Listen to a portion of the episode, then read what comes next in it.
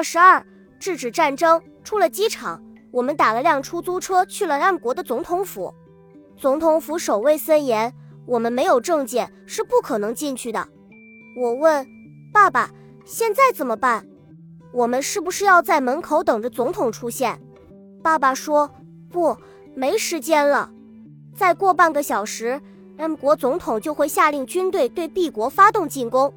战争一旦打响，就什么都来不及了。”杨哥，我们得另外想办法进入总统府。我们正一筹莫展的时候，一辆军车开了过来，车里坐着一位穿着军装、体型消瘦、神情威严的老年男子。我在电视里见过他，他是两国的国防部长，也是这次战争的总指挥官。他的身边还坐着一位穿军装的年轻男子，是他的副官。爸爸说：“机会来了，杨哥，快行动吧！”我和爸爸用各自的身体调换机与国防部长他的副官进行了调换，爸爸变成了国防部长，我变成了副官。透过车窗，我看见杨哥一脸震惊。爸爸让司机停车，然后冲我使了个眼色。我打开车门下车，将杨哥一把塞进车里。杨哥奋力挣扎，但被我紧紧地抱着，无济于事。而爸爸则从杨哥的口袋里探出头来。吃惊地张望着变大了的世界，爸爸用英语叽里咕噜地说了一通话，言辞十分激烈，我估计他是在骂人。便大喝一声：“闭嘴！不然！”我用手做了个抹脖子的动作。杨哥和爸爸都不傻，明白了我是什么意思，全都闭上了嘴。我美滋滋地想，不会说英语有什么关系？我用手势照样能和人交流。司机回头来看我们，他一定感觉到有些奇怪。另外，也不明白副官为什么要把一个外国小男孩给逮进车里来。爸爸用流利的英语，语气威严地命令司机继续开车。司机不敢不从，开着车进入了总统府。我和爸爸松了一口气。我指着杨哥问：“爸爸，怎么处置他们？我们不能放了他们。”不然他们一定会出去乱说话，搅乱我们的计划。爸爸让我不要再说话。我明白他的意思，毕竟这是 M 国，副官不用母语，却用中文与他说话，还喊他爸爸。首先，司机会觉得不正常，万一他懂中文，那不就露馅了吗？我闭上了嘴。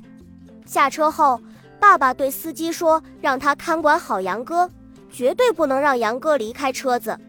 司机点了点头，听着爸爸用流利的英语和司机说话，我又觉得会说英语比不会说好。爸爸真威武。爸爸带我走进一幢红色的大楼里，大楼里房间很多。总统会在哪一个房间呢？我凑到爸爸耳边，小声问：“爸爸，我们现在去哪里？在这里随便逛会被抓起来吧？”爸爸说。杨哥，别凑过来，注意你的举止。你记住，我现在是国防部长，你是我的副官，等级有别，不能露出马脚，把腰挺直了，要像个军人。我赶紧挺直身躯，跟在爸爸的身后，尽量装得像他的助手。有两个军人向我们走过来，我顿时觉得局促不安。他们会跟我们说话吗？要是我们说错话了怎么办？万一穿帮了？他们会不会把我们当成恐怖分子给抓起来？那两人向爸爸敬了个军礼，然后毕恭毕敬地跟爸爸说起话来。我觉得浑身都不对劲，不自觉地扭动了两下。他们用奇怪的眼神看了我一眼，脸上划过一丝怀疑的神情。我又紧张起来，两腿发颤，下意识地想要逃跑。爸爸朝我使了个眼色，我强迫自己冷静下来。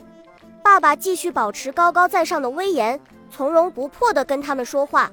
他们脸上怀疑的神色逐渐消失了，我松了一口气，在心里由衷地佩服爸爸。那两个人离开了，爸爸带着我往前走，看看四处无人。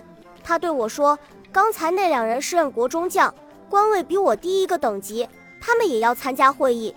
刚开始他们的问题很刁钻，我有些回答不上来。”差点露馅，幸好我反应还算快，圆了过去。并且调换身体对于常人来说闻所未闻。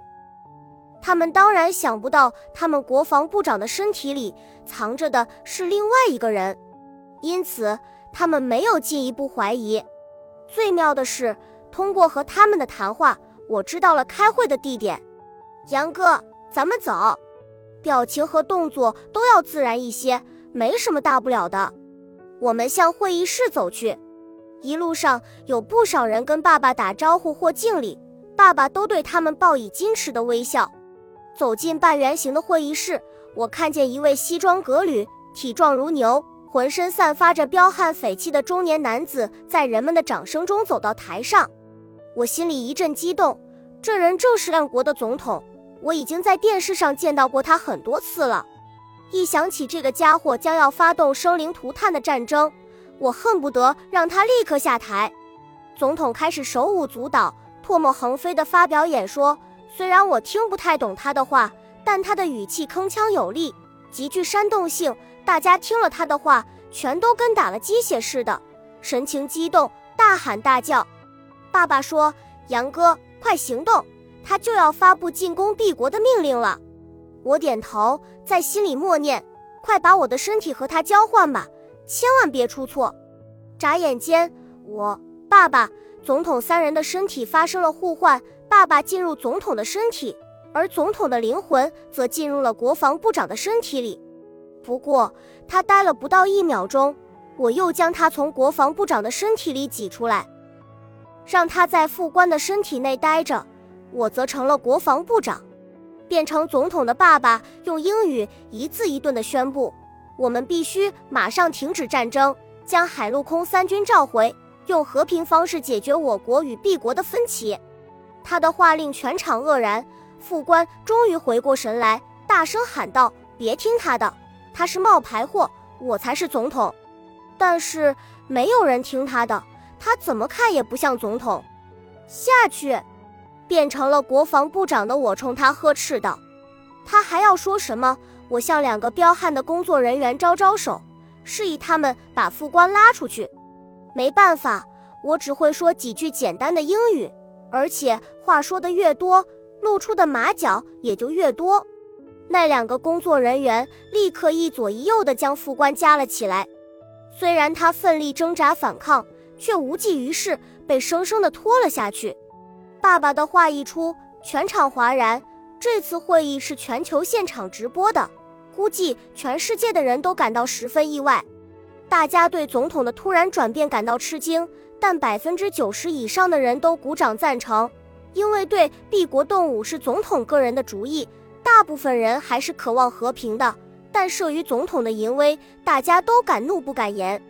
之后，爸爸让秘书当场起草停战协议，并签字传真发到了 B 国。当 B 国总统也将签字协议书传回时，全场欢声雷动。协议上有两国总统的签字，这表明协议生效了。谁都不能反悔，否则将引来国际上的谴责，后果会很严重。接着，爸爸又宣布了一个令世人震惊的决定，他说自己由于身体原因决定引咎辞职。然后他又让秘书起草了辞职声明，并当场签字。有了签字，总统就不能再当总统了，后悔也没有用。人们再次鼓掌，大家早就盼着他下台了。所有的事情办好后，我让工作人员把副官带上来，然后我们又互换了一下身体。总统回到了他的身体里，爸爸回到国防部长身上，而我则回到了副官身上。总统现在要叫前总统了。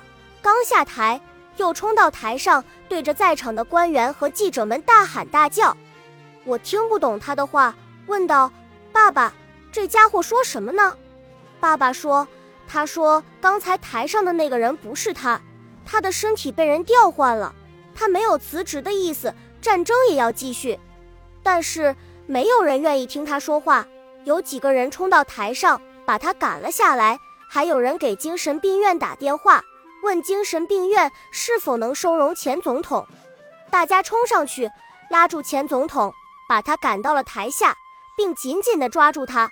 估计大家都把他当成了疯子。”我和爸爸趁机溜出了会议厅，扬长而去。